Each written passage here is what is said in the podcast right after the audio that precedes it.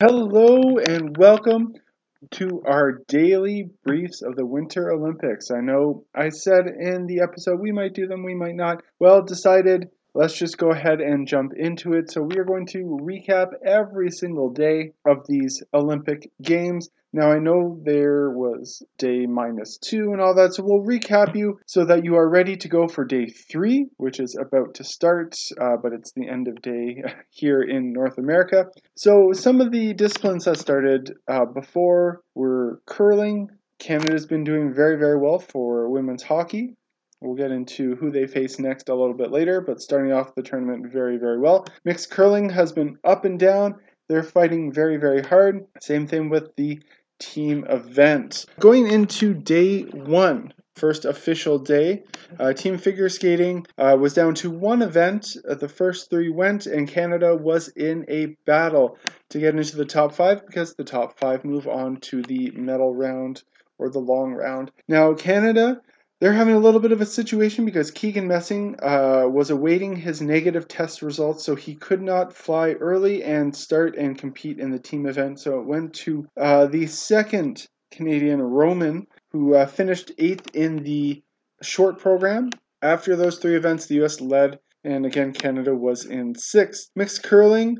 Uh, is tied for uh, third place, fourth place right now, with one match to go. Women's hockey, winning big against uh, both Switzerland and Finland, 12 to 1 and 11 to 1, respectively. Women's slopestyle Laurie Blouin uh, was the lone Canadian to qualify in the top 12. In luge, heats 1 and 2 went by, and it was a battle between German Ludwig and the Austrian Wolfgang. Kind of sounds like uh, musicians going after it. And Canada gets on the board big time with two medals. Uh, in the women's 3,000 meter, Isabelle Weidemann gets the bronze. And in uh, men's moguls, Mikaël Kingsbury, reigning Olympic champion, couldn't repeat as champion, but settles for silver, which is a very good medal to get. So Canada on the board with two medals. Now there was potentially going to be a third, but a disqualification in the short track speed skating mixed relay had Canada disqualified, and China picks up the first, Italy second, and Hungary third. Canada finishing fourth in the final but DQ'd. Jumping into day two, and uh, not so kind in the medal count for Canada. Huge mix of emotion for a day. Mixed curling, Canada had a huge win in extras against the Czech, but had to go to extras again and lost to Australia. And they have one game left against the first place Italians, and this is going to determine who gets into the top four because the top four move on to the medal round. So this is win and you're in, lose, and it's not looking good for Canada. The team competition for figure skating continues, and it was Madeleine Schizas with the skate of her life that got Canada into fourth place and got them into the next stage of the team event, which finishes on on day three. Uh, it's going to be a tough battle to see if they can get into the medals, but anything can happen.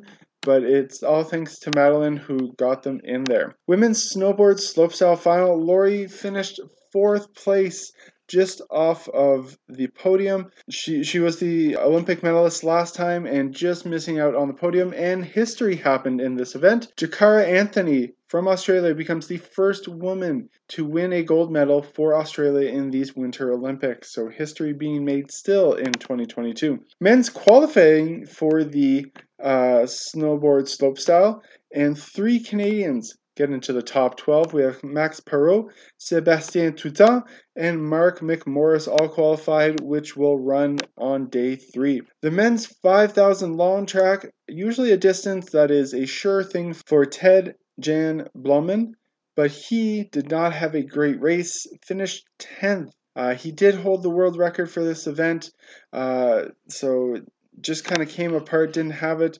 He's looking to regroup and come back strong for the 10,000 meter race, which will happen on Friday. And finally, women's moguls, a heartbreaking finish for Canada. Usually, we're used to having medalists all the time in this event. And uh, for the first time in three Olympics, uh, Dufour Lapointe's sister is not on the podium. Uh, both Justine and Chloe finished uh, in the top 12, so qualified for the final. but Justine Dufour-Lapointe crashed on her run, did not advance.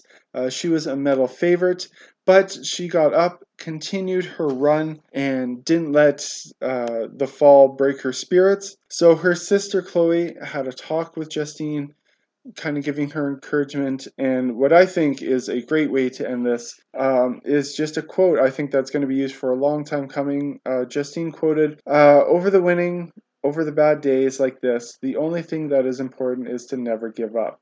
And she said that after she was uh, asked why she completed her run after crashing. And I think that's just a great message to remember. Just get up and keep going because it will get better. So, what to look forward to on day three? Well, we have the finish of the team event. We have the last game in the round robin for mixed curling, the men's slopestyle final. Mixed ski jumping makes its debut. We have the big air qualification Canada versus uh, Russian Olympic Committee. The women's 1500 speed skating could get a few medals, and short track speed skating to end the day. It's going to be a big, busy day. So check back with us tomorrow to see what happened on day three and what to look forward to going forward. Thanks for joining us. See you tomorrow and be Olympic.